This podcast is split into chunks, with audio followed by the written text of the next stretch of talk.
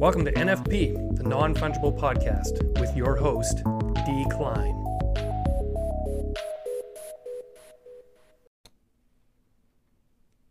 Hey, Anonymous. How goes How's it going? Ah, it's going well. What about you? Doing well. I've got my coffee here, just freshly ground. As you- as you heard before the podcast began, because I just left the microphone on. And uh, I didn't expect you to hear that, you know, because it's on an entirely different floor in my house. And so I'm like, I'm just going to make myself a coffee quick before the podcast. And so I took off. And then I see on Twitter, you're like, hey, Decline's grinding some coffee. That's a coffee guy. Perked my ears up, man. Made made me want a fresh cup. Uh, you know, once you go to that fresh, you know, I've got the French press. Got Oh, the that's my what's it favorite. called? Bodum, I guess it was on, I don't know, Amazon or whatever. once you do that, it's hard to have, you know, the old, uh, the old way of having coffee. Completely agree. It's it's even hard to go out and and have a coffee once you've made your own. You know, once you've done it the right way. Yeah, and I'm slowly phasing out dairy, so I have it with almond milk now. How's that? You know, it took some getting used to at first because it does lend it a different. It's not as creamy, of course. Uh-huh. but um, I don't know. I've I what I did is uh, this is not really a crypto art related theme here, but who cares? Um, I I phased out dairy and a lot of gluten from my life. Those that's good. That's a good elements. thing. I mean, and I lost like twenty pounds in like three months Congrats, man. just by Man, I- phasing those two things out. I bet if I did that with Red Bull, man, I would probably lose. I don't know, a good eighty pounds. I tell That's you, a drink- lot of empty calories, man. Oh God, I drink like probably like fifteen a day, man. Is that right? Yeah, it's nuts. Holy shit, dude! That's a lot of caffeine, man. Oh man, I remember the days when I couldn't even afford it. I was like addicted to Red Bull, and it was killing me, man. If you're having a dozen of those a day, what do those cost each? Ah, I, okay, so I, I buy either the twelve pack or the twenty four pack now. Uh huh. So it, it's like between twenty and thirty five bucks for you know for me to get my stash for the next couple days. You know how many NFTs you could buy with that? Ah, I I know, but then see, I'd be sitting here smoking with nothing to drink.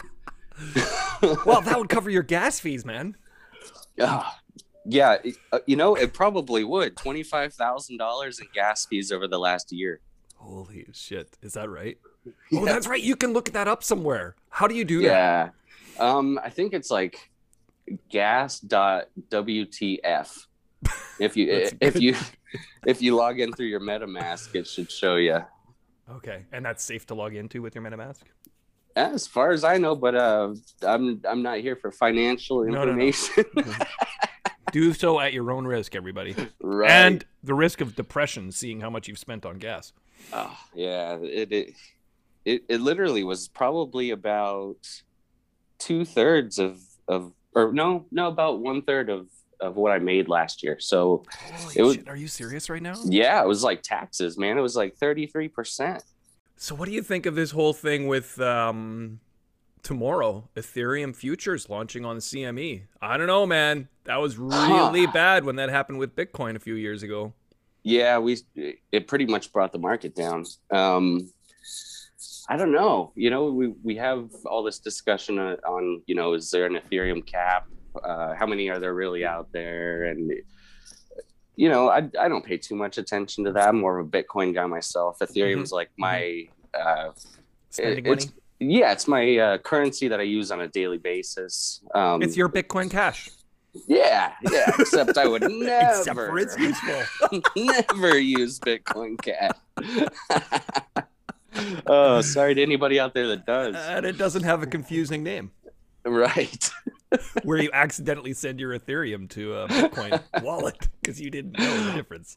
Uh, man, that would be horrible. I don't Horrible. hide my disdain for Bitcoin Cash. Uh, me neither. Me neither. Yeah. It's a fraud. I think it's garbage. I have a zombie Roger Ver that's still available on Known Origin, everybody. And pick that uh, up. the description is Bitcoin Cash is undead. And it's Roger Ver with his his middle finger zombified off. Oh, isn't that the best? The, that was great when he, you know, he got all triggered. Amazing. Uh, anyway, I don't mean to talk about myself here. You're, of course, anonymous nobody, folks. He is That's on me. known origin. You have a lot of work on known origin. I was browsing through. Yeah, I got uh, Man, I got like, what, lucky. 87 pieces on there or something like that. oh over a hundred now. Is that right? Um, Okay. Yeah, I I started on known origin back in Jan- or Excuse officially. my typing sounds while I look Oh, no. up on known origin. No worries. Um, I, I started. I think I got accepted in on my birthday last year. My birthday is, Is right? February fifteenth. what a great birthday gift. Yeah, I was I was stoked, and because I had been on Rarible before then, um, I was kind of looking to to branch out, you know, just to to take my next step at that time. And uh, they had a contest um, for the NFT NYC, and uh, I won along with a couple other people, which brought me onto their platform. So that was cool Okay. It got really hard to get on their platform after that. So I, I lucked out. I got in just in time. Mm, And I used that to get into Maker's Place. So like right away after I, I got on Known Origin, I applied over at Maker's Place, got in Mhm. there. Um, so kind of secured the platforms um, yeah, yeah. early on. you Um, looking into super rare in the future? I, I've applied to Super Rare um, th- pretty much, you know, around the same time as I got into Known Origin, and Okay. I was rejected from Super Rare. Um, Mm. Understandable. I mean, a lot of people obviously get rejected um, from different platforms, but I haven't reapplied. Um, I've actually moved kind of away from platforms a little bit. Not that I don't like them, Mhm, mhm. Because yeah, I, I see a lot of your recent stuff's on OpenSea. Yeah, yeah, most of my stuff's there. They they have the new uh free minting, which yeah, is just that's great. wonderful. Yep. I mean, obviously I, I just said I, you know, spent 25k in gas fees last year and it's it's not going that way this year. So that's a good thing. Well, and I saw you Um, kind of had a clever idea where you're saying if you buy my art, I'll refund you the gas fee, so you can do the gas free minting, Yeah. and then if they do buy it, you're gonna pay them back the difference. Essentially, is what you're saying. Right. And you know, it I'm I'm minting for free and still the collectors they have to pay the gas Yeah, fee, exactly. You know? Mhm. and that sucks that that uh it, it hurts you know the artists because you know they're they're not just buying what they see and like they have to also take into consideration that hey this is going to cost me a hundred bucks just to acquire it just to have it sent to me Yeah. and you know so i figured if somebody's paying you know x amount of dollars for my art then you know i'll, I'll pay the gas fee i'll eat it because it's Yeah, tough yeah. for all of us right now and i if i can do something to alleviate that you know i'll do that Well, it kind of forces you to think about your pricing a little more because whereas before I might have sold like a say 20 of something at, you know, 0.01 Ethereum each or something, like that just makes no sense now. right and it was kind of fun experimenting that way um, when it was affordable to um, you know some people would pick up you know 20 of the same nft because it was cheap Mhm. but you know now you can have an nft for sale for a dollar and somebody's going to pay you know 50 just to acquire it and gas and Yep. you know so that kind of puts a price tag even on the lowest priced works that that's already you know kind of expensive to purchase so you're Mhm. automatically pricing people out of the market and i hate doing that i Mhm. I understand there's collectors out there that have money, and I understand there's collectors out there that just don't. They want to collect, they like your art, but they just can't afford it. And you know, I've I've tried to tried to price things differently. You know, some low, some high, and I you know still don't have luck pricing my stuff low. I, I think people look at the low price and. eh, I don't know. I don't know if it turns them off or what, but you know, I'm just trying to get art into people's hands and trying to, you know, make my life work on top of it, you know. yeah, yeah. It's kind of a dilemma, right? Because if you price it low to make it accessible, are you saying, you know, to the collectors who already hold your stuff, it's not worth as much or I don't know, you know? Right. Um, and, and that's tricky. what I think about, you know, because I think, you know, th- there's collectors out there that have several pieces of my artwork, and I don't know what their intentions are, whether they want to hold on to it or whether they want to flip it or, you know, try and make a profit later. Um, and if I'm continuously pricing stuff, you know, lower for other people to get in, then I'm also at the same time alienating my collectors and, you know, showing them that you know I'll, I'll lower my prices for, for for people you know and it, it's just hard as a creator because you want people to have your work and you're having to think kind of of the economics of it all which mhm. isn't really it's not my wheelhouse i'm not i'm not really trying to think along those lines but i have to Yeah, yeah, yeah, yeah. There was that uh, one tweet you retweeted from uh, who is it? O F I C I N A T S K. I have no, S K. I have no idea how to pronounce it. Oficinats talking about marketing ourselves oh yeah yeah and uh, kind of saying, you know what? Forget about the marketing. Just do do your work, uh, and uh, people will people will uh, see it. And what did you think of that? I mean, obviously you had some level of agreement with what he was saying. yeah i i mean again when we're talking about marketing and promoting and all that it's a lot of work Mm. um probably 75% of the work in my opinion um Mhm. you know i sit down and and do my art for fun and when i'm done with it then the promotion comes so it's like okay i need to bring it out to the people um and and you have to think you're on a you're on a 24 hour schedule because we're dealing with the entire world here Yep. so, you know, if I post something at 10 a.m., I'm expecting people like in my area to see it, but you know, people in Belgium or in Australia, you know, they might be asleep at the time. So Mhm. you're missing out on uh, a wide swatch of people.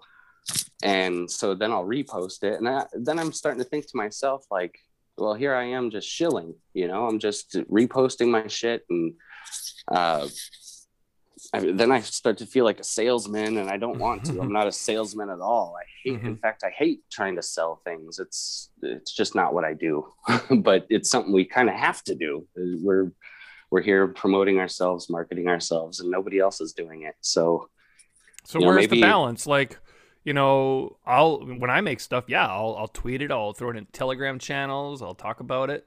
Um, at what point is it um, what's the word? Ta- not tasteful. Do you know what I mean? Like, yeah, at what I'd, does it become just shilling? I'd say when you start posting it in other people's threads, So- Mhm. you know, I I scroll through Twitter all day long. I love seeing people's art. If I see it twice when I'm scrolling, cool. You know, like doesn't bother me at all. Um, if I start seeing people promoting inside other people's threads, that annoys me. Then I'm like, you know, I've I've done it a couple times this week. I'm like, does this look like a, a billboard to you? You know, and then somebody's like, well, nobody said it wasn't, and then it's like block, fuck, fuck you.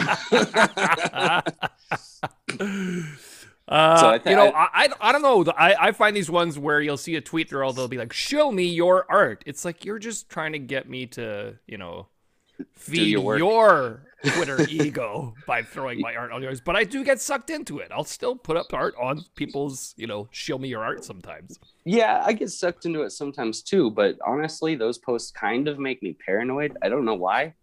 Like, it's almost Mhm. like so.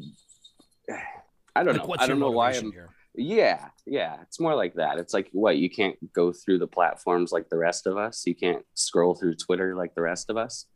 But at the same time, you know, it might be something completely, uh, you know, uh, innocent Mhm. and they just want to see some good artwork you know and and maybe that's just their way of doing it so that's fine you know i, couldn't tell you if I've ever actually sold a piece doing that. I don't think i have Right. So then that kind of points out like is there any point to doing that then? I don't know. Right right. And th- another thing you know when people dm you and start showing their work then it's kind of that's also something i don't really like. I mean sometimes i'll be like i'll check it out or retweet it just to you know be a be a friend or be you know a nice guy. But for the most part like that's just that's like walking in my house and trying to sell me a vacuum. Like if I don't let you in, the, if I don't let you in the door, you're not allowed in. Uh, blocked. I try to be nice, uh. man. I try. I try to be as nice as possible. well, I apologize if I've ever done it to you. I don't think there's any DMs of my art to you. I don't. No, so. and it, and it, it's not it's not everyone that bothers me to tell you the truth. Like it, if I know you already, like it doesn't bother me. But if it's some random that's not even following me and shit, I'm just like, ah, what are you doing? I think part of it for me is I get so excited about a piece that I make, and we have this little community here of artists that get it, that get the mm-hmm. excitement. And if I show it to people in my everyday real life who aren't into crypto, they just don't have the same appreciation for it. Do you know what I mean? Yeah, yeah, I totally agree. And so there, there is that desire to share it with people who actually are into this stuff. Right, right, and I, a lot of just you know mainstream old guard type, you know, whether artist or not, they they just don't get it. Like my mom said it a couple times. You know, she's been like, uh, I'll, I'll tell her, oh, I just sold this for this much, or I just sold this for this much, and she's just like, I don't even get it. Like I don't understand. and I'm like, it's just it's art, but it's tokenized on the Ethereum blockchain. It's it, that's where you know I lose her. Mark Cuban seems to get it. He was just uh, saying something about uh, you know, as once you get the idea of digital ownership, you know, it makes a lot of sense. It does. It makes a ton of sense. Um, and, and actually, you know, if I'm gonna buy art, I'm probably buying tokenized art. I'm I'm not going out and buying physical art. I mean, the stuff I have hanging in my house is mine, you know, stuff right. I painted. And if I'm going to buy something, I'm, I'm definitely, you know, going to hit up a platform or OpenSea or whatever and buy something from, from a crypto artist, you know? Mm-hmm. So let's Just, talk, let's, let's talk some controversy here. Let's do it. Let's get on to this whole uh, crypto finally saga. All right. Um, for context for listeners, um, months ago there was an article on CoinDesk about thirst trap NFTs.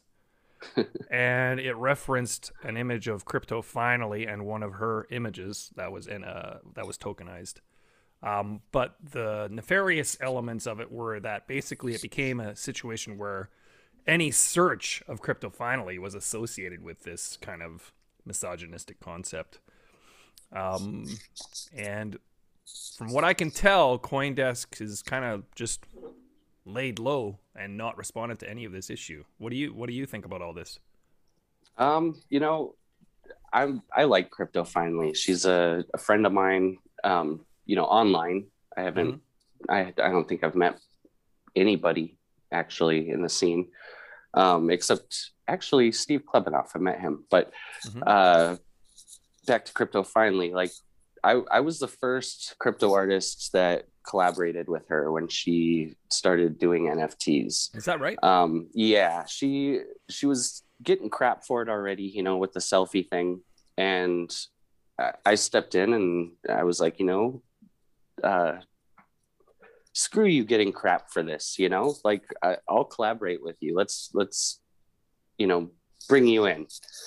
And she was down and really nice. And so, you know, I, I put out two pieces and we've been talking since then on and off. And, you know, through through all this Coindesk drama, um, you know, I've had her back through it because we've all, we've all gone through bullying. Um, we've, you know, all had to deal with our share of you know crap from other people and uh, when you're online it's it's magnified you know you she has thousands of followers you know probably 30,000 plus and when you I think it's like when you're put five thousand or something like. that. oh yeah probably you know and it, when you put yourself out there you're gonna get love and you're gonna get hate and it looks like you know coindesk took an opportunity to take the low road and bully crypto finally which you know i don't think anybody should be okay with that. Um again you know we've all been through our share of bullying and it, it doesn't help anything. I've i've known of people who have committed suicide because of it.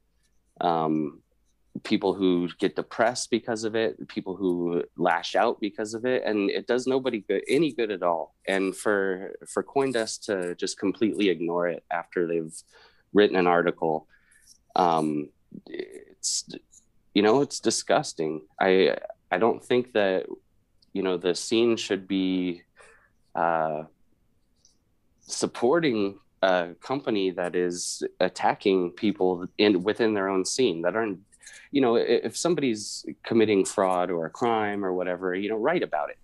But if somebody's you know genuinely out there trying to you know educate on bitcoin and you know also doing their own thing you know she's an influencer. She's a pretty girl. She's a nice girl and she's doing her thing and people should support her in that. You know i'm doing my thing with art. She's doing her thing with bitcoin and with uh you know getting out to the masses and you know people should just respect it you know it, all the hate all the negative it's it's not doing anybody any good. And i will stand up for her through the whole thing you know it doesn't matter if people get mad and don't want to support me or you know take money out of my pocket whatever you know. Um, i'm going to take the high road and i'm going to support crypto finally. I have her back you know and i challenge anybody else to stand up for as well. We see uh, you know money alada and we see uh, let's see who else. Second um, realm. second realm you know getting out there and supporting uh, putting a towel around their waist. Um, we got you know money a lot of Those images were hilarious, man. oh yeah. M- m- made me smile man. I wanted to get naked and take a picture myself. But but i'm I, i'm gonna save everybody uh from having to see that. I'm not i'm not gonna do it. yeah. Uh, that's hilarious. but Um, good for the but good it for is- those who are standing up. Yeah, you know, um, yeah, I think the part that bothered me the most about the whole thing was, and Crypto finally explained this in a little Twitter explainer that she did a little video, was the search engine optimi- optimization work that they did on the article that pretty much ensured that her name would be associated with those negative kind of misogynistic concepts. I don't know if Um, you, you know- looked into that at all, but I haven't looked into that too much, um, but it, you know, I wouldn't doubt it. You know, I'm sure they're tagging things in a in a way to where uh, it comes up that way because they're aware that there's kind of a controversy over that article, Mhm. and I'm sure they're probably wanting to get as many hits as possible, regardless on if it's a, a good article or not, because any press is good press. So. Mm. I'm sure they're, you know, milking it for what it's worth. And unfortunately, you know, they're not even standing behind the article. they won't even. well, like what they were, what she was showing was that her name is in the article, you know, for SEO, like I don't know, thirty times or something, and then it's associated with like OnlyFans and it's associated with Thirst Trap, and so if you search on Google for any combination of those words, she shows up right at the top, and that's kind of like Jeez. So if you're looking for crypto finally, that's what you're finding of her. Even though that's completely not a fair association at all. That's what Right. people are seeing if they're searching for her because of that piece. Yeah, it's kind of almost criminal, you know, if you think about it. It feels really nefarious. Right. Now, of course, on their end, they're not saying, "Ooh, hoo, hoo, let's make let's make it our goal to make crypto finally get associated with these things." But that's what happened. Yeah, and you know they might be. They might. I mean, I have no idea, but you know you can't disregard that either. They might actually. It might. It might be a, a hit piece on her. I don't know. I I I mean, it seems when you look at the SEO sort, because she knows all this stuff, she's showing the source code for it and how they kind of put it together. And you go, this seems deliberate, you know, like the way they constructed that. Yeah. Yeah, it's it's just not right, you know. And good for her for, you know, not shutting up about it. She needs to continue to, um, and you know, have her own back. Happened with the sound there. Okay, no, go ahead. You're okay. Okay. Um, yeah, and she needs to be more vocal, and I mean, she's plenty vocal, but she needs to continue and, you know, not back down from it. I, it, it's just straight bullying. It's it's CoinDesk rallying, you know, all the degens out there to talk shit to her. I've seen just, you know, so many different comments because of this against her, and it's it's just it's reprehensible. Well, and I'm guessing it's probably half her DMs are crap like that to start with. Oh God, I know. I, I can't even imagine. You know the crap I get. I I only have 1,600 followers. I'm, I can only imagine what she goes through. Well, and it's a double standard, right? Because I mean, you and me, I mean, we're not gonna get DMs like that. That's just the reality of the situation, you know. And it's right, it's, you know. So she has to uniquely deal with that simply because you know she's a female. Right, and it, it's hard to believe in this time that she's even having to deal with that. You know, uh, with cancel culture the way it is, and you know that's why I they uh, cancel CoinDesk, man. Cancel the the writer who wrote that article. I think it was Leigh um, Cuen. Yeah, you know, which that surprises me too a little bit. Yeah, it, it, it did with me at first too. Um, I, I looked into her a little bit more after that and kind of was like, oh, you know, she's she's one of those types. But you know, I I I try and stay out of drama the most I can, but it it rears its ugly head every now and then, and mm-hmm. sometimes it's just it's hard for me to stay out of, especially when I see the bullying. I guess. Yeah, I mean, I've written for Cointelegraph, and it's interesting. When this piece came up, I found myself thinking, did I ever say anything about anybody that could be construed that way? Right? And, uh, you know, and I think back through all the pieces I wrote, and I, I think I'm okay. I don't think I ever made those kinds of assumptions about people you know, but as a writer too, you know, the thing is that once you've written something like that, it doesn't go away. Right, right, especially on the internet.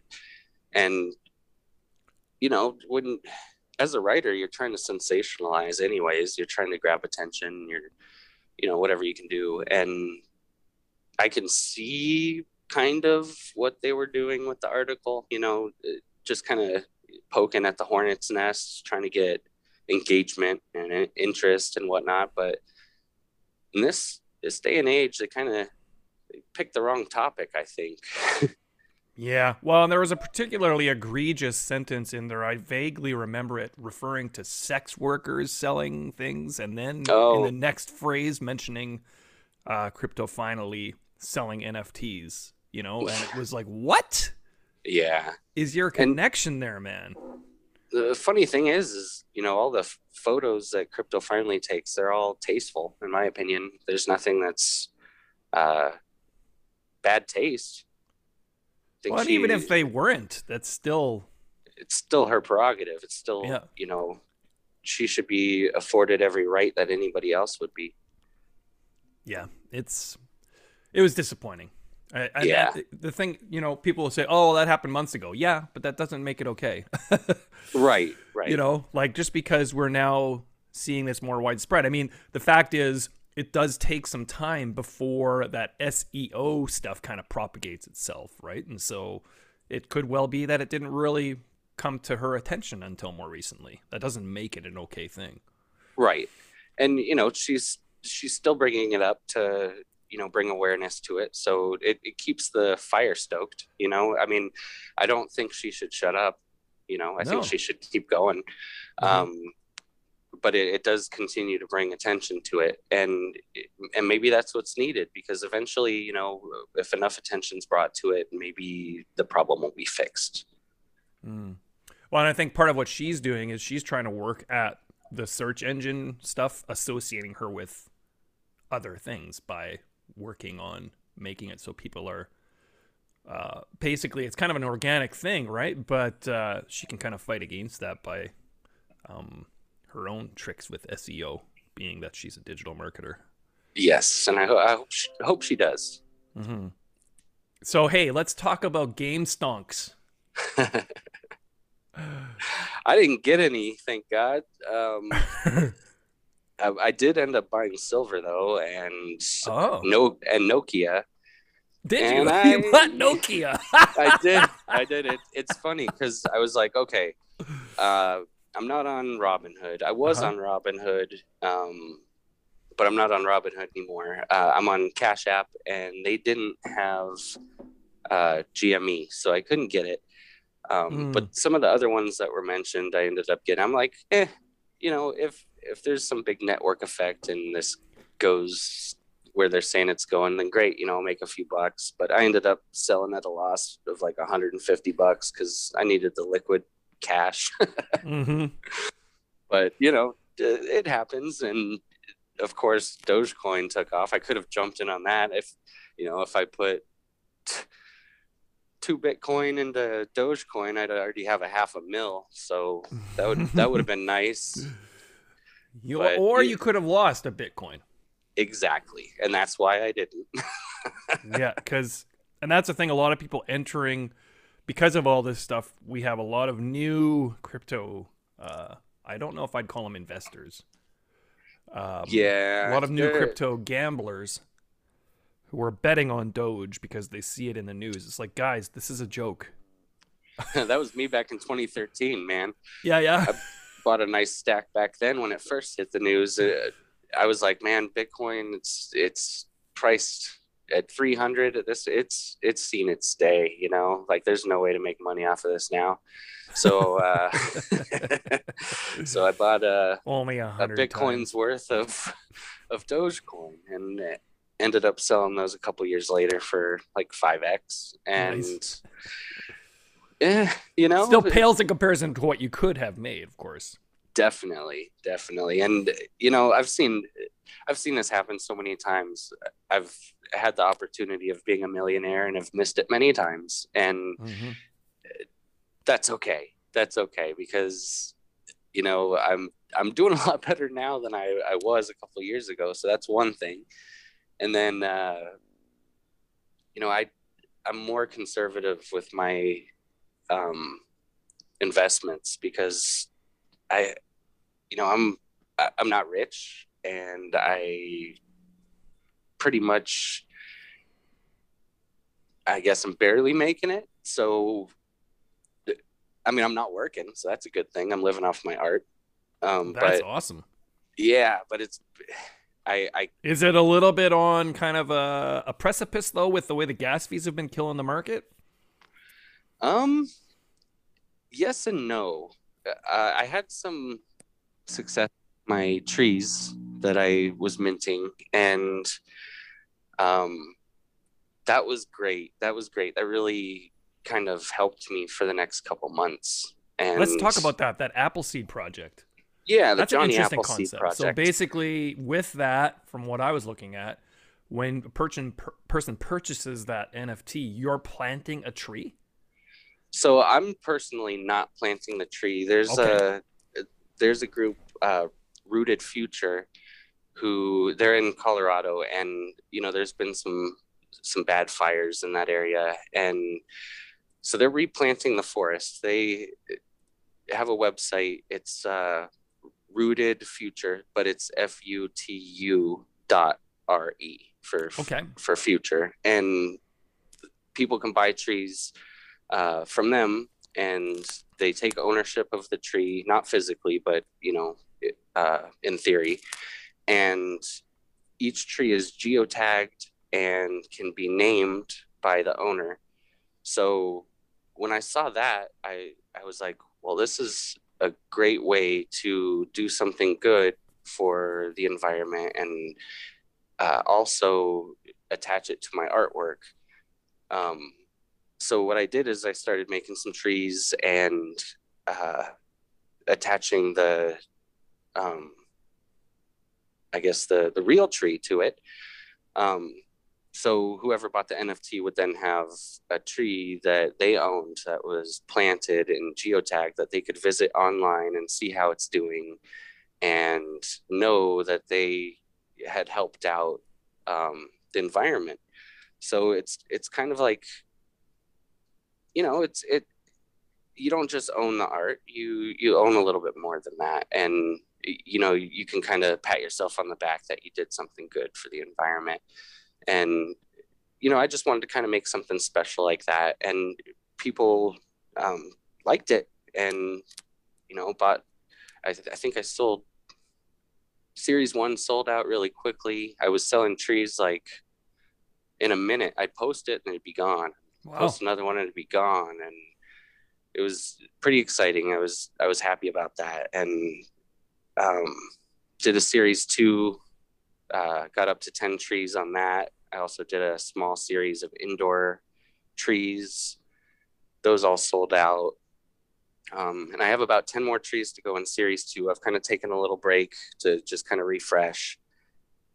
And then I'm going to hit it again and see how many trees we can get. I also have, uh, I have a tree NFT that is actually a forest. So if you buy this tree NFT, then you are essentially buying a hundred trees. Oh wow! And and each tree comes with its own tag that you can have your logo on, and you know that you planted literally like a forest.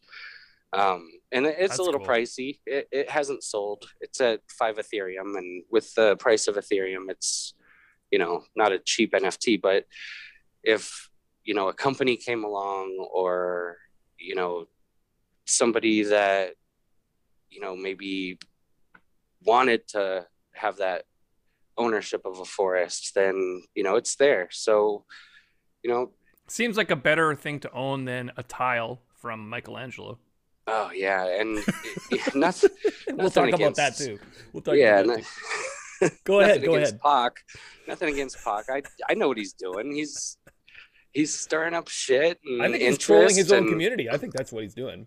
Yeah, and you know, to it, I I made a post, you know, and was like, uh, I'm selling whole artworks that I made myself, you know, not squares. And I'm not hating. I'm not hating. It's just it's off the cuff, but it's it's true at the same time.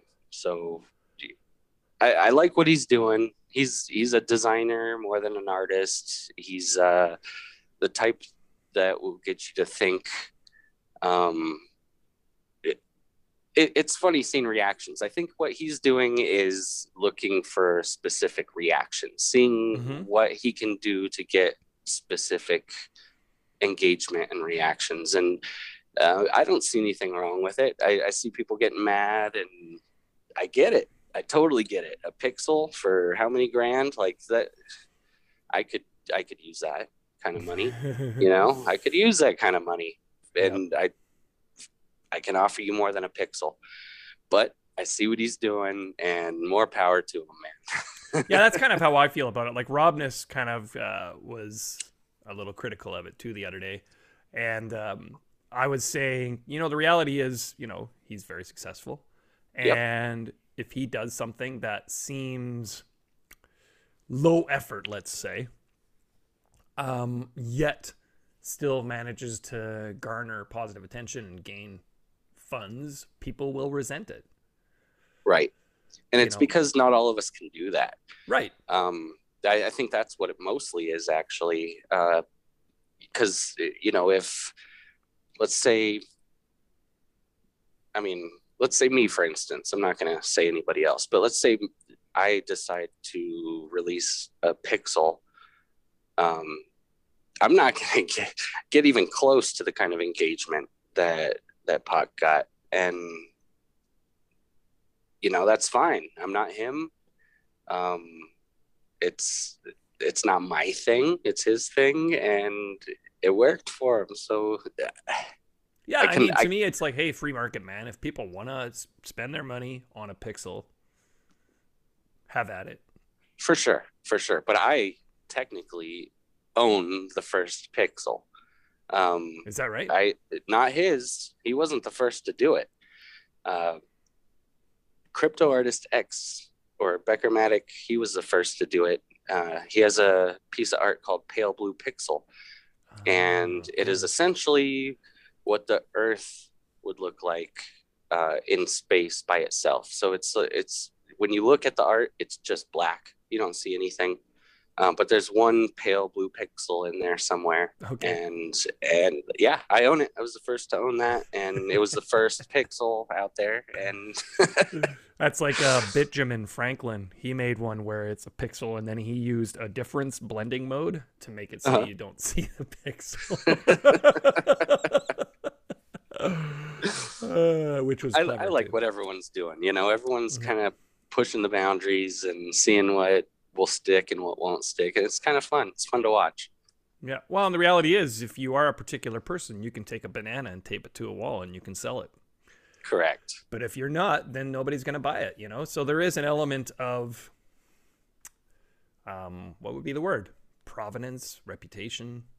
Yeah, maybe reputation and and I think it, even who you know, like you kind of get a built-in reputation depending on who you know in the scene and you know not all of us get that some people just have you know that network that they can use at their disposal or you know and one person picks it up and then the next thing you know everybody's picked it up and sometimes you just don't understand why but Well, and it's that network effect like you say, where outsiders look at it and they go, "What? This is crap." Right? But those within certain circles go, "Oh yeah, I get it." Did I just lose you? I don't hear you. can you hear me Yeah, I got you. Yeah. Okay. I don't know what happened. Siri popped up. oh, I don't even use Siri. I can't stand her. you must have said something that sounded like "Okay Siri" or something like that, or is it okay? I don't even know what it is. I I, uh, I only have an iPad. I don't actually exist in the Apple ecosystem very much at all. I use an iPhone, but it, I the iPad I'm using, I only use for Zoom. so I don't I don't even really know how to work the things. what tools do you use for your art? Um, I use a bunch of different stuff. I've actually never come out with my process, and I might one day, but that is actually proprietary. Ah, Um, interesting. it's and mostly because I don't use the types of programs that most people use, and I don't want to get shit for it. You know what I mean? Uh, we, I'd say probably, I don't know, eight months ago or so, maybe a little bit more. Um, it was all about what tools you used and how much time you spent and all that. And I watched um, basically how it became an issue for a lot of people and everybody has their own set of tools that they use um, you know some people use microsoft word to create which is just so unique in my opinion um, some people use you know blender or photoshop or you know any uh, programs that do you know that fun 3d spinny sh- i i don't.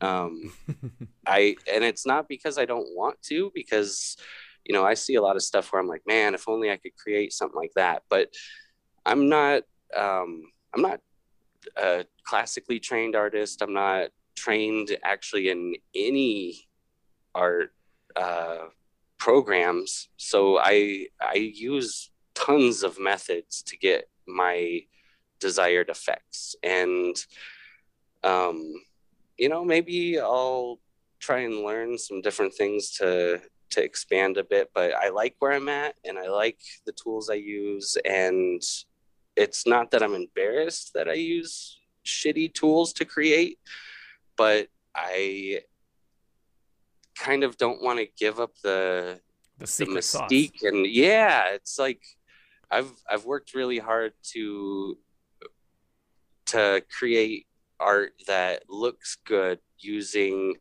um i guess methods most people wouldn't use like Okay, one to... app you mentioned there that really piques my interest: Microsoft Word. What the hell are you doing with Microsoft Word making? So art? I I'm not, but um, there are. A, I forgot his name. He's he's actually pretty popular. I'm I'm embarrassed that I forgot his name, but he uses uh, Microsoft Word to create. And here, let me see if I could find him. Um, Microsoft Word. I'm trying to imagine how you would use that. I haven't seen much of his work lately, which is kind of weird because he was doing really good in the scene, um, making lots of sales. I, am totally spacing his name right now. I feel bad. Um, well, let's just talk process. Maybe the name will come back. Yeah. Um, so what's he using Word? Like, how is he creating in Word from what you've seen? I'm not really sure. I know that there's different textures and colors and stuff that you can use, uh, you know, to make tables and stuff like that in in Microsoft okay. Word. But he's he's using those. It's almost like uh, kind of like dot two tone, some sort of texture that he's oh, got man, going no, on. I'm really interested to find more, uh, more. I really this. wish I could remember his name. I'm, I'm... That's an interesting idea, though. Taking uh, applications that are not related to art per se, and right. using them as an artistic medium. I think it's genius, actually. And mm-hmm. it, see, I I originally, you know, years ago, I, I would be an online troll, you know, on Facebook and MySpace, you know, just trolling around and making all kinds of memes and, you know, part of troll groups and just having fun. And I would make all my stuff in MS Paint. Mm-hmm, mm-hmm. And my, I, I had a buddy that, you know, he was a graphic designer and he was just blown away by the stuff I'd make in paint. He's like, You're the only person I know who could do something like that. So I used to use Microsoft Paint to, you know, create a lot of different memes and and you know different troll artwork that I would do on MySpace and Facebook. And my buddy was just blown away by it. He was he was like, "How are you creating these things on MS Paint?" And I couldn't really tell him. I just messed around, you know, and I, I would spend my time on it and just you know make these things that were incredible because that's all I knew how to use at the time. And so I I just that was working for me and I I don't use MS Paint anymore obviously, but um I continued on with the simple programs that I knew I could use without spending a lot of time in school or you know uh, a lot of time learning these big expensive complicated uh, programs so I, I just use kind of whatever I find works for me. And, you know, I get that's all we can do is create and use what we have to create with. So don't really advertise what I use, I guess. It's just, it's just a tool. It's just like, uh, you know, Sometimes some people. The simpler tools are just more fun. Yeah, they it does what I want it to do. So so that's what I use, and maybe one day I'll branch out a little bit. Um, mm-hmm. But I'm, I'm kind of like me in my spot. Yeah, yeah.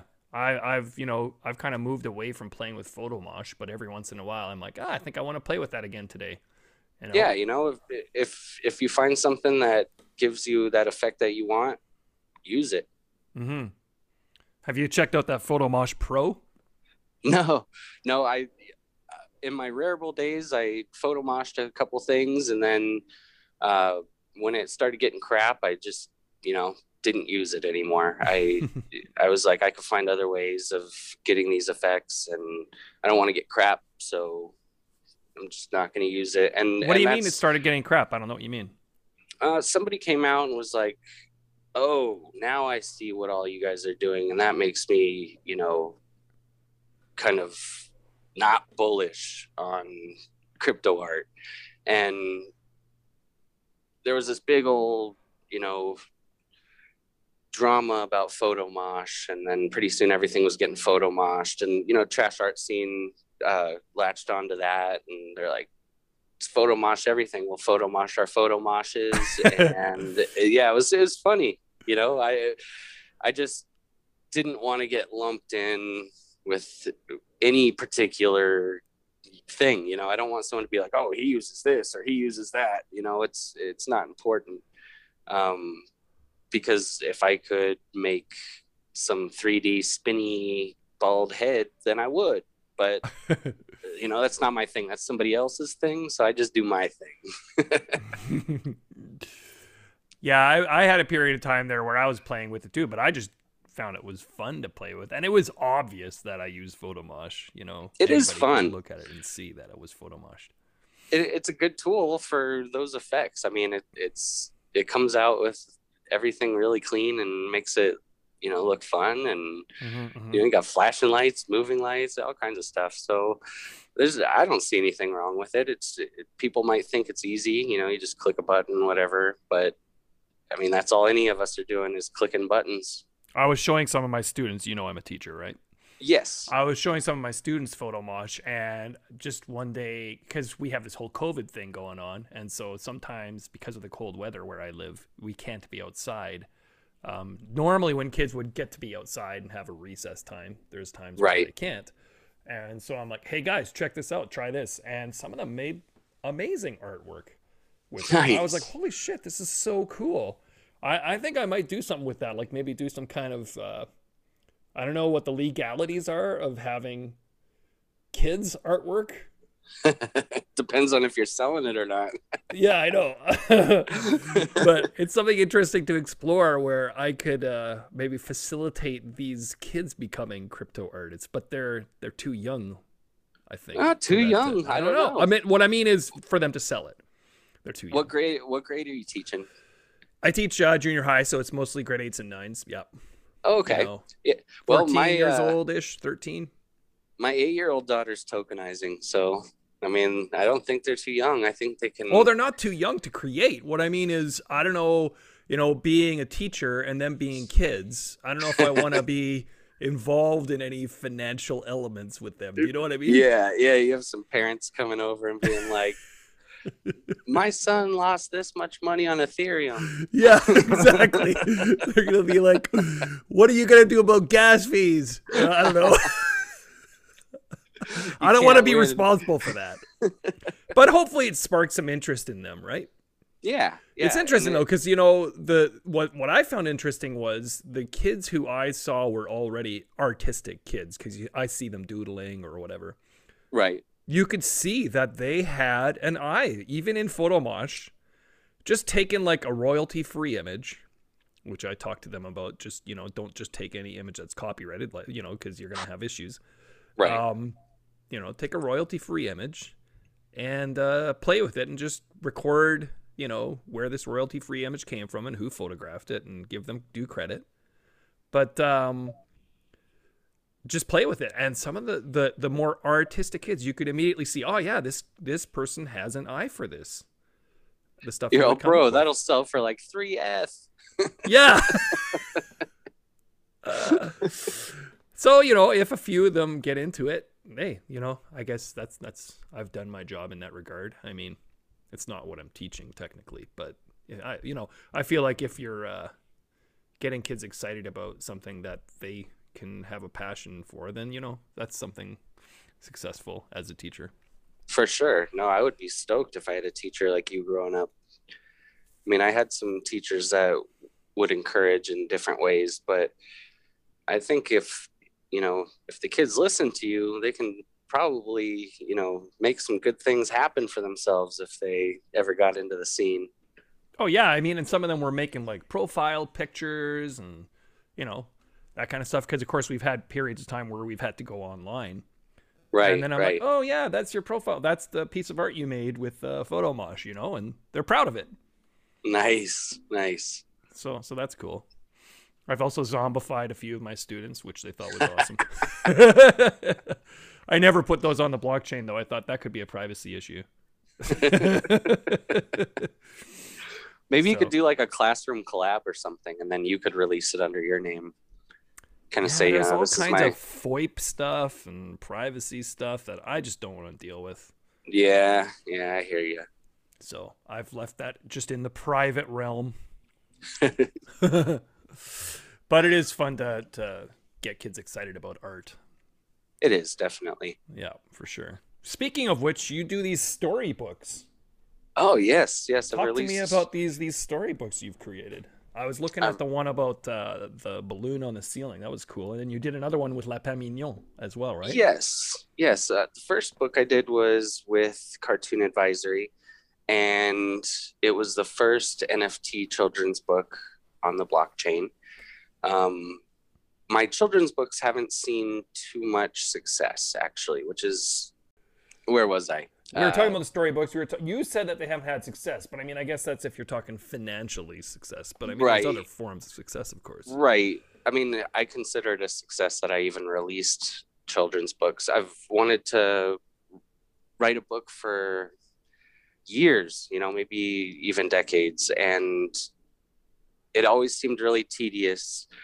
Um, just doing it the old fashion way. And i was waiting you know to get into a certain place in my life where it, it would be you know a good time to sit down and write a book. You know my ideal situation would be to sit down with a typewriter and have you know oil lamps burning you know old school you know.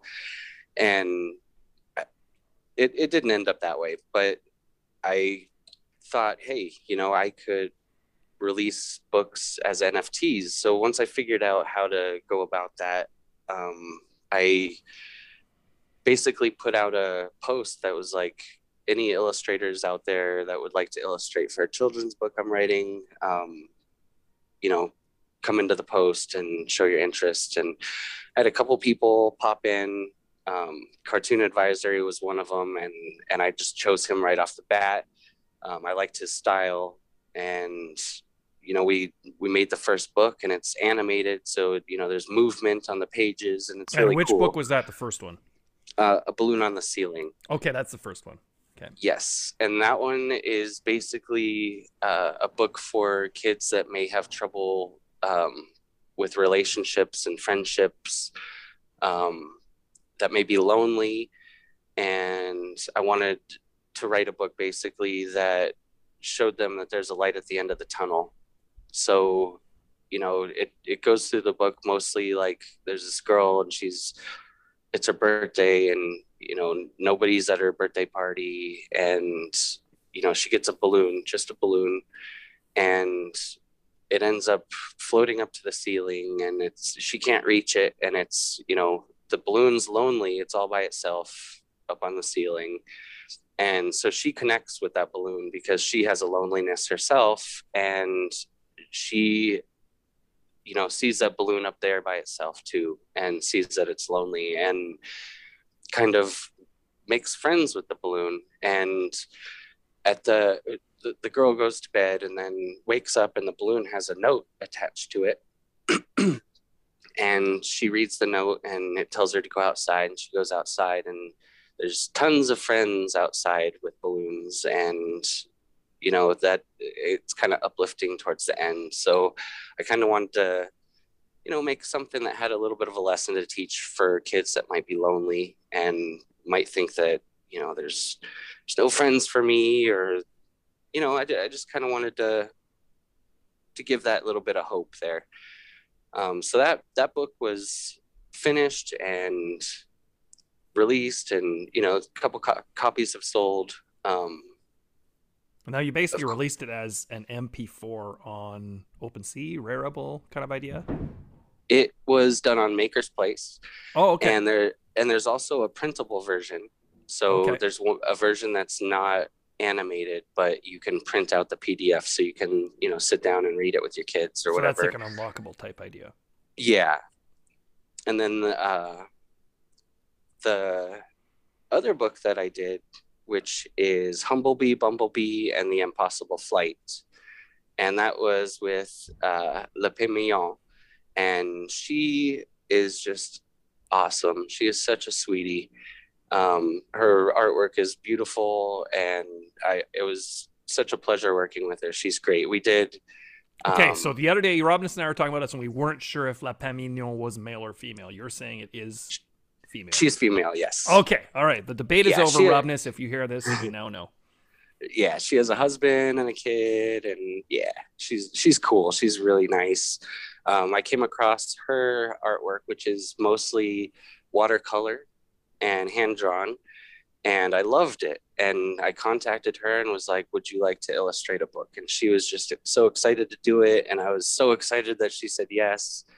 Oh, and oh man, I have a book just waiting in the wings that I want to illustrate or get an illustrator for, and I'm dying to have it done. But you should, you should do it. And see, I decided it's just to have, this big undertaking. You know what I mean? It is, it is. But once you're done, you feel like so good about it. And even if you know, even if you're not making sales, you feel good about it because you did what you wanted to do. You put it out there, and you know that's that's all we can do. Is So, are you looking at printing these on paper at some point, like as a wider distribution type idea, or what are your plans? I would I would love to. Um, I need to find a way to do that and eh, basically figure out how to monetarily handle that. right. um, it would probably be something to where I would have to have copies, uh, you know, pre-printed and made and paid for. Mhm. Um, I wouldn't be able to do, you know, a big Just run on unless, demand. Yeah. yeah, yeah, unless you know somebody wanted to publish it. But um, the a balloon on the ceiling that's available on Amazon for download to the Kindle. It's a lovely story, by the way. I really Yeah. enjoyed it. I looked at Thank it you. earlier. Yeah. Thank you. And it it has a certain I think you captured that feeling of loneliness that people experience, especially children who, you know, might feel disconnected. Yeah, and it's harder for them. You know, for Mhm. us, we can we can deal with it, but Yeah. they don't quite. well, it's harder for it's hard for adults too, right? But as a child, you know, it can be a, a larger uh, struggle, I think. yeah they take it more personally i think Yeah. but yeah we got those books out and you know i want to get the the one with uh le pimillon i want to get that uh on amazon as well it's Mhm. i just have so much going on it's it's hard to to compartmentalize these things and get them get them done but that's definitely on the on the Agenda. schedule yes yes and you know hopefully to get some physical books as well that would be fun Totally. Yeah. i Well, also and, have know, uh, music uh, on the blockchain too Yeah. Talk to me about your music. um i back in let's see between 2005 and 2010 i was doing hip hop like conscious hip hop underground hip hop type of stuff and there was no blockchain back then. So i didn't really have any option of releasing it that way. Uh, i put out several albums independently and toured uh, like the west coast um, which was fun. It was great. And then had my kid my first kid and i retired because there's just no way you can promote yourself and be out late at night every night doing shows and recording albums and and have a kid at the same time. It's so much work. So i Mhm. just decided hey i'm gonna stop this and be a dad. And you know after some time then i was able to you know come back out. And i, I re-released my music um, on MakersPlace as tokens.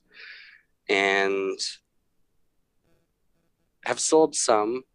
Um not it hasn't been like a huge thing and i haven't put anything else out. But i i released probably about three or four songs with lyrics and then i think about five instrumentals that i had done uh, between 05 and 2010 kind of as like a re-release and was one of the first to be doing that too not the first but i, I was definitely early on for releasing uh, my music so i've kind of taken the blockchain and used it as uh, my canvas for all different types of of artistic endeavors that I'm interested in. So music and writing and visual art and you know I put poetry in some of my releases. I, I just try and you know be as well rounded as possible as an artist. I, I like doing a bunch of different things. So I'm not just a one trick pony. I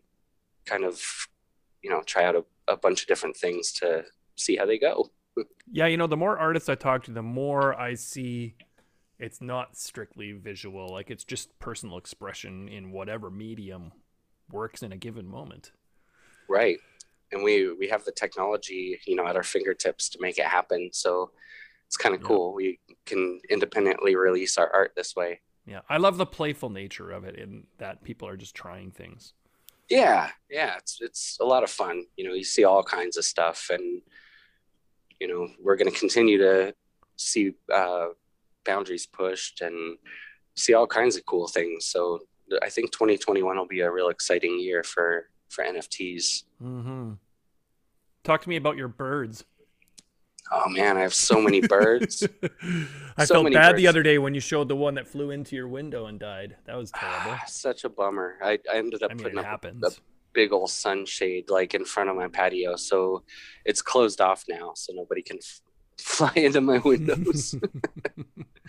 but I yeah, heard I- of people hanging like tin foil in front of their windows and stuff like that to keep them because when they see that, they realize that there's something there that they can't. those fly are into. called meth heads. No. I've never used it for that. I, I try. I, try I don't have meth black heads running into my windows. Uh, you're Maybe lucky. down in Vegas that's more common. I don't know.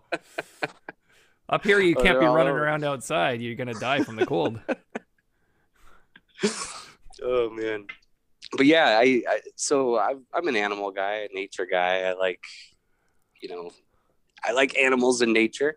So I I used to have lizards. I had like ten lizards that I, you know, had and fed them every day and held them and just took care of them for a couple of years and ended up letting them go. I started having this like this guilt for keeping animals in captivity. It was weird. Mm. Like I just I was like maybe they'd rather be outside. I don't know. And plus I was moving, so I was like, yeah, it's time. I got to let them go. So I let them go and it was hard because I was around them every day, but now, you know, I'm in a new place and I don't want to keep any animals in captivity. So I just started feeding the birds. I put out Mhm, mhm. tons of bird seed and now I get like hundreds of birds in my yard every day. It's crazy. Are your neighbors Hundreds. pissed off at you for all the bird shit everywhere? I'm I'm sure they probably are. They're probably not saying anything though. I wouldn't be too receptive to it if they did. I mean, the birds need to eat too. Yeah, yeah. well, and there's just that life there, right? So Yeah, yeah, it's important to have, you know, living things around you, whether it's plants or animals. And when I got here, there was one hummingbird, and I was happy about that, you know, but at the same time, I wanted a little more life around. So I never thought that I would have this much uh, around me, though. I, I had no idea that birds would come by the hundreds. So now I'm going through like literally 80 pounds of seed a week. what? Yeah, it's crazy. Like Holy 80 crap! Like I every week I go to the store and I'm spending like 150 bucks on bird seed. It's crazy. I really shouldn't because you know I need the money, but I now that I've started, I can't stop. I'm like I got to keep feeding them. Well, you could wean them off of it by just reducing it. You'd get a Lord of the Flies type scenario happening there with these birds fighting over this diminishing supply. Could be Yeah, kind of an interesting experiment. I'm afraid they're gonna fly away with me one of these days. Uh, that's awesome. Oh man, it's been great talking with you. Any uh you want to talk about future plans? What you want to do in the next few Um, months? you know, I'm always always thinking 24 7. My brain won't stop. It just keeps going. And Mhm. so I I'm always thinking of different things to do and you know, trying to keep it fresh. Um currently I'm still working on finishing up the trees. Uh Right. and I haven't I haven't really thought about what's next, but I guarantee there's going to be something. Mhm. So we'll see. We'll see. I'm not quite sure yet. you're more of a live in the moment type person. Pretty much.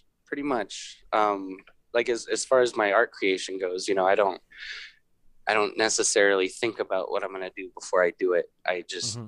I just do it, and so there's not really a common theme throughout my art. It it just it, it takes me over. My art takes me over. So I, it, I just sit down to create, and what comes out is what comes out. Like yesterday, uh, I released a, a flower, like a, a flower flower plant in front of a fence in the rain with mm-hmm, a mm-hmm. water bucket and a trowel and yeah i don't know. It's just what i was feeling at the time. So that's what came out. But sometimes you know it'll be uh, a naked woman that's glitching or it might be you know some sort of bloody scene or it might be a living room or you know who knows? It, it all just it comes to me in the moment i create it i release it and and that's my process. Sometimes there's you know a little bit of thought like today i'm going to use just black and white or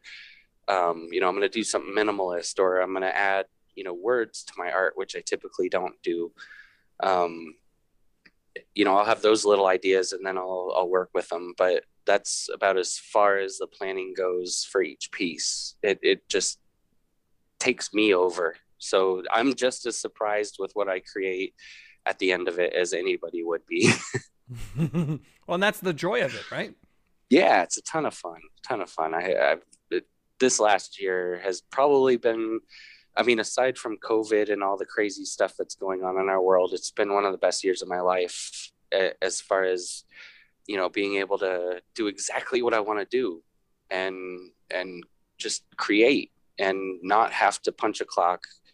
And you know that was a huge leap for me to to not work because you know i have i have two kids and i need to be able to support them. And mm-hmm. i hate a, having a boss. I hate doing somebody else's work and making somebody else successful when i could be doing it for myself. So you know there I, I was working a nine to five and I'm a single dad. So uh, my, my youngest, uh, her mom passed away last January mm. and it's, it's all on me. So I, I was working and I couldn't afford to pay childcare after school.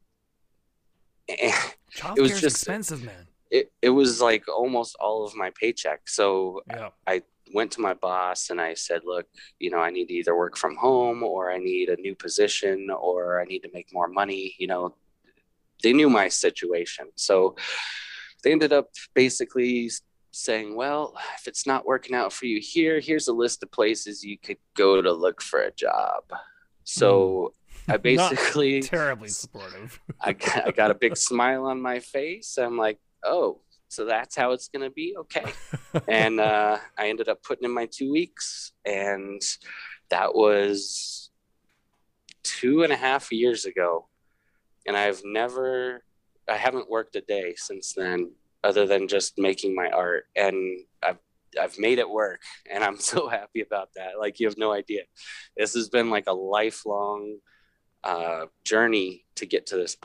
And the last year has put me there and i'm i'm just so grateful to be able to have the opportunity to create art and to tokenize it and to have people that like it and and support me. And you know i never thought something like this was possible and here i am living the dream. So i'm i'm a happy camper right now. Yeah that's that's a rare privilege. Good for you. I'm happy yeah. That's awesome. And, you know there's people out there doing it better. There's people out there more successful. But i have you know just what i need at the moment mm-hmm, to make mm-hmm. it work. So that's perfect for me. That's great. Well hey thank you very much. That was a really good discussion. I appreciate you taking the time for that. No problem man. I appreciate you having me on. For sure. Yeah and we'll uh, stay in touch. Definitely man. Awesome. Take care and uh, talk to you soon. All right. Have a good one man you too man Thanks again for listening to the Non Fungible Podcast. See you again soon.